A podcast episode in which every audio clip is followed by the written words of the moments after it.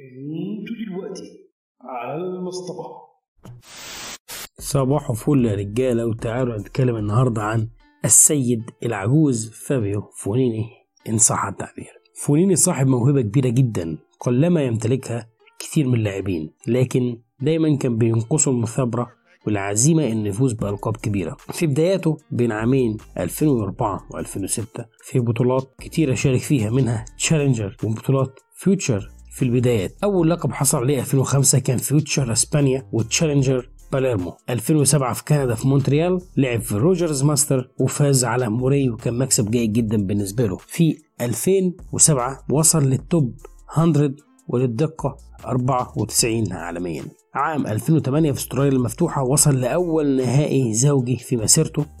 2009 وصل فونيني للدور الثالث من Masters مونت كارلو. عام 2010 شارك فيه.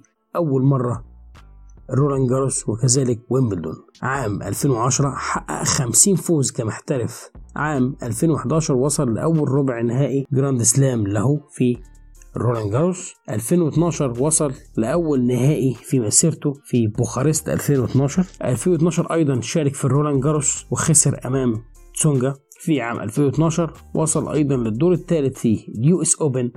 2013 وصل لأول مرة لل top 20 وأيضا في هذا العام حصل على أول لقب ATP Tour World وكان شتوتجارت 2014 لعب استراليا المفتوحة وكان شغال زي الفل لغاية ما قابل نوفاك وبالطبع خرج من البطولة.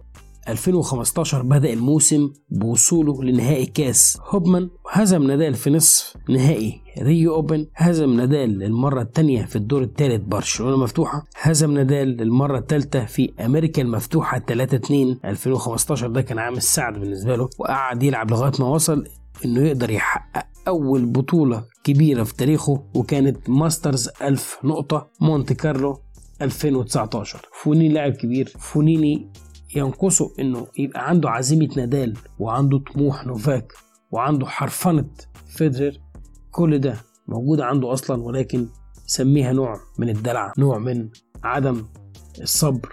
لكن فونيني كلاعب لولا إنه لاعب مش منتظم كان وصل إن يبقى عنده Grand Slam كتير وأكتر من Masters وبطولات 500 نقطة وبطولات 250 نقطة. شكرا لكم وإلى اللقاء.